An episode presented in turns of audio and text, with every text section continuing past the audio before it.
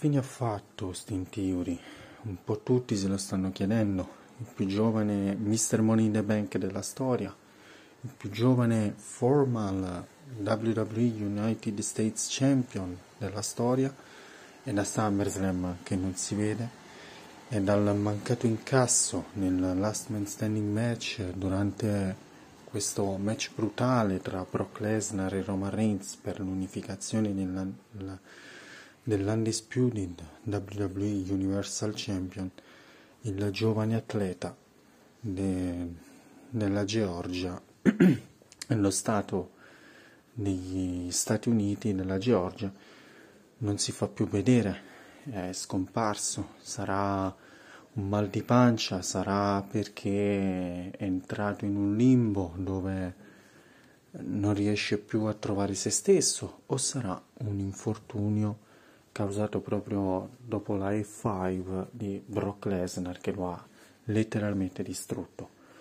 Detto questo facciamo un po' un passo indietro e ripercorriamo la storia, la carriera fino adesso brillante, altalenante di Austin Theory. Austin Theory è un wrestler che ha fatto il suo debutto in WWE nel 2018, dopo che uh, a WrestleMania Access aveva difeso il titolo WWE Network Heavyweight Champion dall'assalto di Marcel Bartel, ovvero Ludwig Kaiser, Austin Theory fa il suo esordio all'Evolve e subito dopo fa il suo debutto ad NXT nel febbraio del 2018, dove per pochissimo manca la vittoria dell'NXT North American Champion, allora difeso e protetto da Roderick Strong, nonché membro indiscusso della vecchia Undisputed Era, composta da Kyle O'Reilly, Bobby Fish e Adam Cole. Detto questo, uh, Austin Theory si fa le ossa, parte subito col botto, mancando la vittoria del, dell'NXT North American Champion e la WWE l'anno successivo lo manda in quel di Raw, dove grazie all'assalto di qualità Austin Theory insieme a Seth Rollins e Jane Garza debuttò in un six-man tag team match contro Kevin Owens e l'allora WWE Raw Tag Team Champions gli Street Profits ovvero Angelo Dawkins e Montez Ford. Un match che tra l'altro io ho visto e onestamente Theory già iniziava a dare voce alle sue qualità. Successivamente fu anche partecipe in un tag team match proprio per l'assegnazione di titoli tag team difesi proprio dagli Street Profits un Theory che andò all'assalto di quei titoli insieme ad Angel Garza in un tag team match nella notte 2 di WrestleMania 36. Tra l'altro la prima WrestleMania senza il pubblico, la prima WrestleMania al Performance Center. Un uh, mancato successo anche qui. Theory subito dopo fu rispedito in quel di NXT dove grazie all'aiuto di Johnny Gargano e la moglie Candice LaRe, ma soprattutto grazie anche all'aiuto di Indy Hartwell, Austin Theory riscoprì il valore delle sue capacità, riuscì a tirar fuori tutta la cattiveria agonistica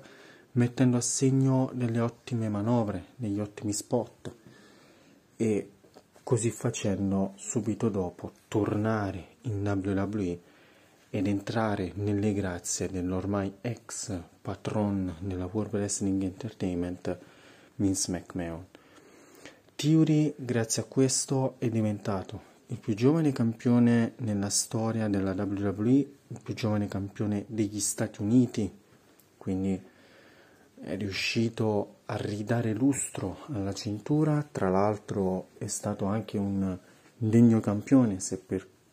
poco tempo però Austin Theory è riuscito ad essere un degno campione.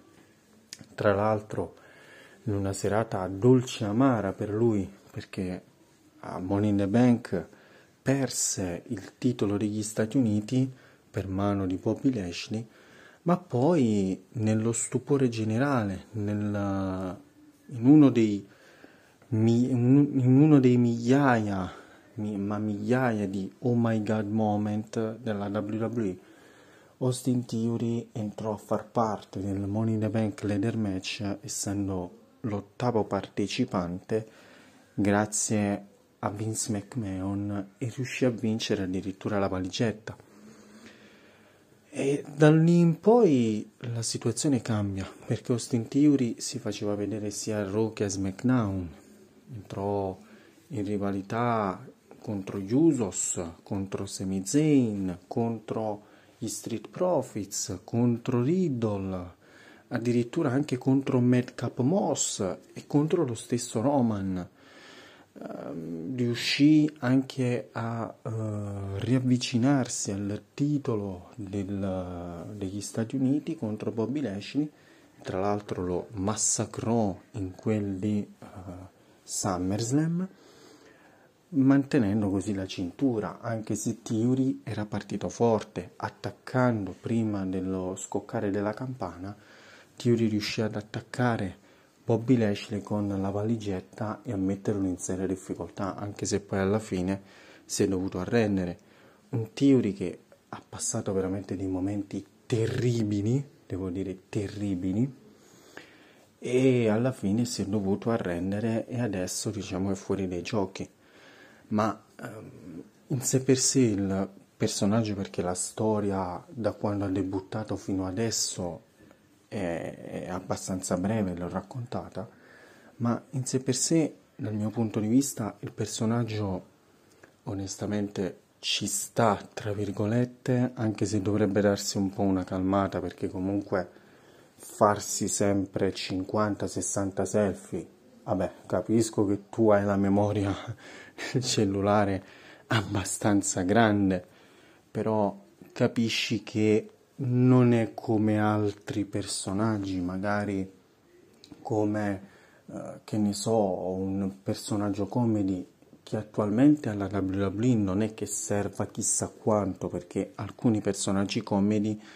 non è che vanno avanti, quindi dovresti iniziare a capire che comunque vuoi farti selfie, vuoi prendere per il culo eh, molte persone, ma alla fine non è che vai avanti in questa maniera, perché dal punto di vista del personaggio è un po' discutibile, però dal punto di vista del talento tecnico non ho nulla da discutere perché è un ragazzo giovane ha 24-25 anni, quindi giustamente ha tutta una carriera davanti e mi auguro che possa diventare anche campione, anche se io come tanti altri crediamo che possa veramente arrivare al culmine della sua carriera nella parte proprio centrale, facendo proprio esplodere quel nucleo centrale del WWE Universe che si chiama Regno Unito, perché sappiamo che il Regno Unito è un pubblico molto esigente, è un po' come noi qui in Italia, siamo un pubblico caldo e onestamente Theory potrebbe veramente fare ciò che nessuno mai si aspetterebbe, ovvero incassare sul campione universale, andare lì a Cardiff e chiudere veramente un ciclo che dura ormai da quasi un anno, ovvero da quando Theory è tornato, ha fatto ciò che doveva fare e adesso è Mr. Money in the Bank e può diventare il più giovane campione della storia, superando addirittura Randy Orton, perché ricordiamolo Orton divenne campione mondiale a SummerSlam del 2004 battendo Chris Benoit l'innominabile, però io lo nomino perché al di là di quello che ha fatto nella vita privata, che è un qualcosa di orribile, però dal punto di vista del ring, all'interno del ring, Benoit, non gli si può dire nulla di brutto, anzi è stato un ottimo wrestler, però ripeto, dal punto di vista della persona, veramente poteva anche risparmiarselo e poteva cercare anche aiuto, però Lasciamo stare, ormai sono passati anni da quello che è successo, però Vabbè. Detto questo, io dal mio punto di vista non credo che Theory rischi il licenziamento, anche perché è vero, mancano un bel po', però ripeto, non rischia il licenziamento, ma soprattutto perché la WWE deve credere nei giovani, deve far sì che i giovani siano il futuro e onestamente non deve buttarli al vento perché Tiuri come tanti altri ha tanta voglia di farsi vedere, di farsi conoscere e di diventare magari un main eventer, magari uno che a WrestleMania, show, nello show più importante dell'anno, diventa anche campione, diventa anche un'icona della World Wrestling Entertainment e Theory, e Theory ha tutte le qualità, ha tutte le qualità per farlo. Ora bisognerà capire quando tornerà e se tornerà magari per Clash of the Castle, dove sicuramente andrà ad incassare per far incazzare di brutto i fan del Regno Unito, ma io ho una domanda, no? Cioè, immaginate se Clash of the Castle non era a Cardiff ma era ad Anfield, in quel di Liverpool.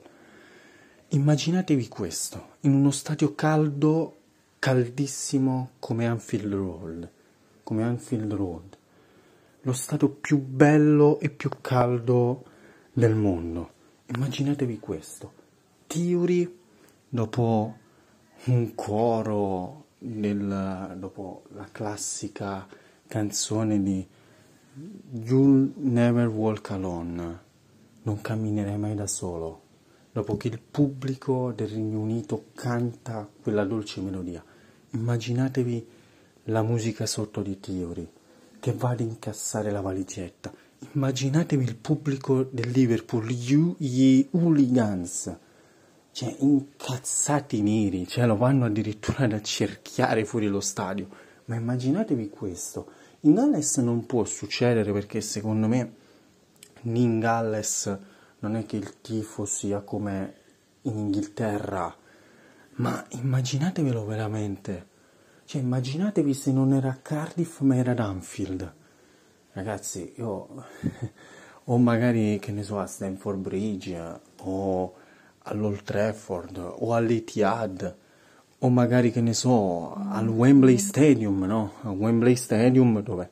noi italiani ce lo ricordiamo bene quello che è successo dopo la finale dell'Europeo. Gli inglesi erano parecchio incazzati perché poi avevano perso la finale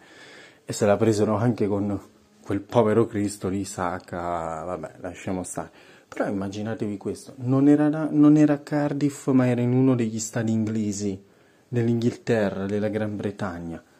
Ragazzi, io non, non, oso immaginare cosa cavolo sarebbe successo. Cioè, se Tiuri dovesse incassare in Galles, ovvero a Cardiff, ok, ma mettiamo caso Tiuri dovesse incassare magari, che ne so, in un, in un altro stadio del Regno Unito, ovvero in Inghilterra, signori miei, sarebbe un qualcosa di eccezionale.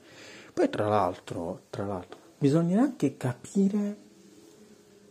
per quale cintura incasserà, perché è vero, c'è questa cosa che comunque Theory uh, dovrebbe incassare per entrambi, quindi sia per il titolo di Raw che per il titolo di SmackDown. Però stando a quanto rivelato anche da alcuni uh, rumors della WWE, le cinture verranno divise, ovvero l'Universal Champion passerà a SmackDown, mentre invece quella WWE passerà a Raw, poi a meno che non faranno viceversa, un po' come già successo in passato, il titolo WWE a SmackDown e il titolo universale a Raw. Questo sarebbe un po' un classico, no? Perché il titolo universale parte da Raw nel, nell'ormai recente 2016 per passare poi a SmackDown con Bray Wyatt all'ora di Finn. Tra l'altro sta anche tornando The Finn perché ha firmato un nuovo contratto con la WWE e non si sa ancora quando dovrebbe tornare, anche se Clash of the Castle ormai è a tre settimane di distanza, quindi sicuramente potrebbe anche tornare quel giorno. Detto ciò, ripeto, Theory secondo me dovrebbe essere un po' più energico dal punto di vista del personaggio e dovrebbe secondo me darsi una calmata con i selfie, anche perché tu adesso hai l'opportunità di essere campione, di essere un vere, una vera e propria icona poi in futuro, perché quando scriveranno sui libri di storia il più giovane campione della storia, lì ci sarà inciso il tuo nome, non ci sarà inciso il nome di qualcun altro, no, ci sarà inciso il tuo. E quando i bambini in futuro chiederanno ai genitori, ai nonni, ma chi era questo Tiuri? Loro diranno uno dei wrestler più promettenti, se non uno dei wrestler migliori, se non il nuovo John Cena della storia della World Wrestling Entertainment. Detto questo, chiudo qui dicendovi di seguirci su Instagram e Facebook, di iscrivervi al canale YouTube L'ora del wrestling e di seguirci anche su Twitch all'ora del wrestling 2020, ma soprattutto di iscrivervi anche su, di seguirci anche su Spotify ed Anchor, dove trovate anche il mio editoriale, eh, il caffè del pomeriggio e tanti altri show.